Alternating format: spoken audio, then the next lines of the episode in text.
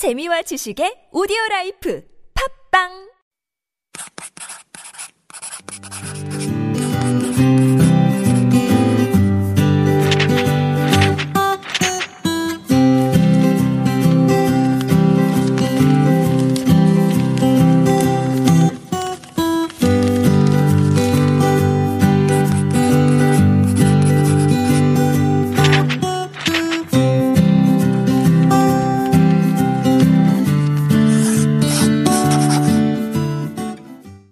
Hello everyone and welcome to Living Korea at 101.3 TBS EFM.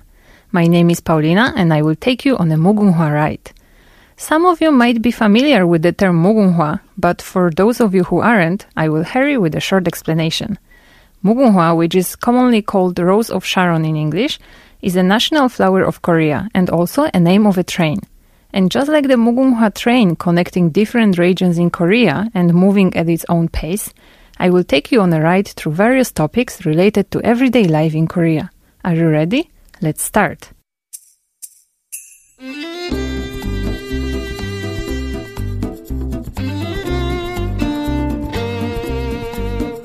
In this segment, I will introduce the life in Korea in general and also I will share my own experiences and stories with you. No matter if you're a tourist, student, or planning to work and settle for a while, I will make sure to give you some insights and useful tips about the life in Korea. Talking about introductions, maybe I should start with introducing myself, right? As I have already mentioned at the start, my name is Paulina and I came to Korea already six years ago.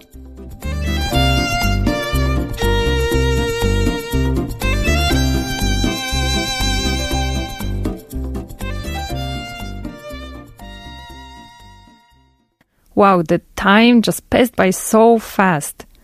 When Koreans see a white woman, most of the time they would ask if I'm from Russia or America because those two countries seem the most familiar to them. So don't get surprised or offended if someone you encounter here will assume your nationality based on your appearance.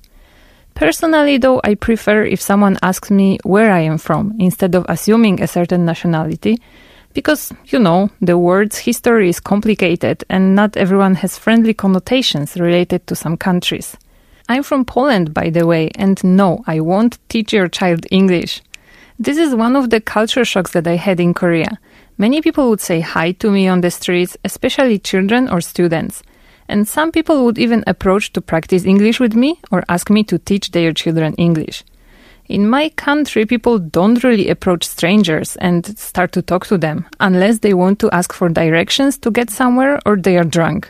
So this was definitely new to me. I came to Korea as a scholarship student. I learned Korean for one year and then I did my master's degree. I know that many people dream about it and I'm very grateful that I have had this chance. However, you need to prepare yourself for many cultural differences, even in the university as you could encounter situations that would be unthinkable in your country, but it commonly happens here. What to do in this situation? Well, the best approach is to adjust and overcome. When in Rome, do as the Romans do, right? So, as I said, uh, first I came to Korea because of university. But it's not like I was just one day sitting and thinking, oh, where should I go to study? I thought about it for quite a long time because I was interested in Korea and in general about other cultures since I was a child, basically. Maybe not exactly in Korea, but in many other cultures. And my interest in Korea started few years before I actually came here. So, if you are thinking about coming to Korea because you watch a lot of dramas and you like K-pop, of course it's very nice and you can visit, but don't expect that you will meet a handsome, rich chaebol oppa on the street, that he will run to you and want to marry you because they exist only in dramas. So don't set up your expectations too high. It will be much better for you and then you can enjoy your stay in Korea more. Another tip that I would like to give you is to prepare yourself before coming to Korea. And I mean, doing some research about the culture and some of the customs here. Uh, so you will not be too shocked and surprised when you encounter some of behaviors that are not common in your country and you are not used to it because this is how it is in Korea. For example, if you start to work here, you will for sure encounter hoesik, which is a business dinner. And it's not uncommon that uh, all the workers will go with their boss for the dinner and you have to drink and your boss will pour drinks to you all the time. You have to drink as long as the boss is drinking. And if it's not enough for the boss having fun in a restaurant and drinking, you will go to second place for the second round and you might end up in karaoke as well, which is called noraebang here.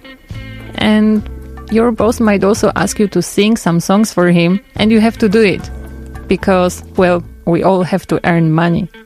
But don't be too stressed because it's actually really a lot of fun and Noraebang is really good way to release your stress.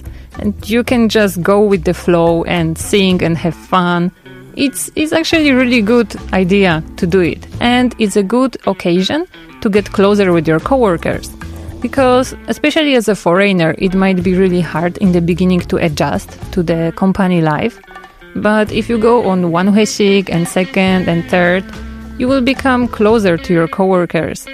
So don't be too afraid and just go with the flow.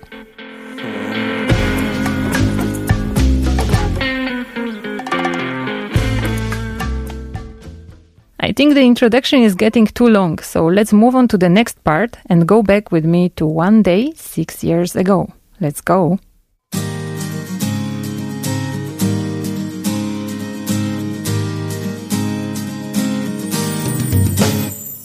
I've got my plane ticket and passport ready. What's next? Right, accommodation.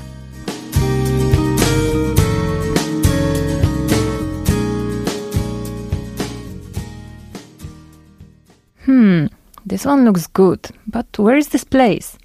What? Too expensive? Is that a reasonable price? Everything is so confusing. What should I do? The accommodation. It's very important. Of course, you can figure it out once you arrive, but who wants to stress about finding a place to sleep after the tiring journey, right? Therefore, it's definitely good to research your options beforehand, especially that there is really a variety of choice at various price ranges. But the problem starts when you don't have any information and you have no idea where to begin. So here are some tips. Hotels or guest houses are the first choice for many, but it's worth looking into Airbnb as well because the price is very competitive and there are plenty of them in Korea as it became very popular in recent years. If you come for a month, Goshiwon seems like a nice option too. What is that, you may ask? Goshiwons are a type of buildings with many small rooms, a little bit similar to dormitory because the rooms are very small and basic. You will usually find there just a single bed, small wardrobe, a desk, and small fridge. Depends on the option you choose. You may or may not have your own bathroom in the room, but will have to use a shared one instead. And depending on your finances, you can find a suitable room. It's a very popular option, especially for students. Since the rent is low, you don't need to put deposit, and the shared kitchen usually has some free food for the tenants, like rice, kimchi, sometimes ramen and eggs. So if you are on a budget, you can save up on food. Sounds good, right? But beware, the rooms are tiny. However, if you are not going to spend a lot of time inside the room, it's a good option. I lived in Goshiwon for a year when I was a student, and it was quite comfortable. Warm in winter, cool in the summer, not bad at all. But the rooms have very thin walls, so you can usually hear if someone talks loudly in the room next to you. This might be a problem if you are a light sleeper like me. But I survived, so it wasn't that bad. Also, because the kitchen space is shared, you might not be able to prepare your food whenever you feel like, as there might be other people using it, so you need to wait. Patience is the key. As I've already mentioned, Goshiwons are very popular among students, but also many students will live in a dormitory provided by their school. You need to apply for a room in advance, and in most of the cases, you will share the room with a roommate.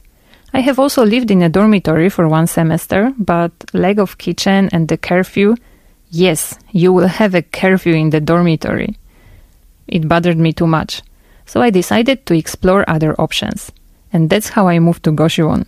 The price difference with dormitory is not that big, but you will have more freedom and you can cook your food if that matters to you. In my case, as a master degree student, I studied in a library until late night hours, so it was quite uncomfortable to have to be back in my room by 11 pm. Also, in many cases, the life patterns of you and your roommate would be different, so you need to be considerate. And it's good to set up some rules from the very beginning, for example, rela- related to cleaning. Nobody wants to live in a dirty room. Okay, so there we are, the real life accommodation. We could divide them into three main options apartments, which are comfortable and spacious but very expensive, office officetels, cheaper and smaller than apartments but still quite pricey, and villas, which are located in residential areas and you can rent a small apartment there, which is commonly called one room. As the name says, is an apartment with a one bedroom, kitchen and bathroom. There is also two room, similar to one room, but it has two bedrooms, as you probably figured out, and usually also some additional living space. And finally, three room. Three bedroom spacious apartment where you can live comfortably. Of course, everyone wants to live in three room, but unfortunately not everyone can afford it. Because the rent in Korea is pretty expensive. Well, maybe the rent itself is not that bad, but you need a deposit. The magic thing that opens the door to the world of Korean apartments. The basic rule says the higher the deposit, the lower the rent. If you are going to live in Seoul, you need at least 10 million won for deposit to be able to find some decent one room in a clean building and not in a moldy, dark half basement. 10 million won would be around $8,300, just to let you know. Of course, I'm talking about Seoul here because outside of Seoul, in smaller cities, the apartments are definitely more affordable. So, the options that I have just introduced are the most popular among foreigners. Now, you know what kinds of options we have. There are, of course, hotels, guest houses, Airbnb, Goshiwon, and for those who are looking for a long term stay, there are different kinds of apartments and villas.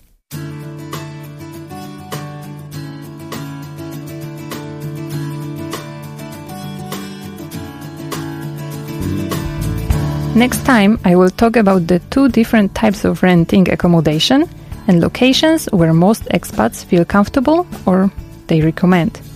Well, so that's all for today. Thank you for the ride with Living Korea and enjoy your day wherever in the world you are. Goodbye.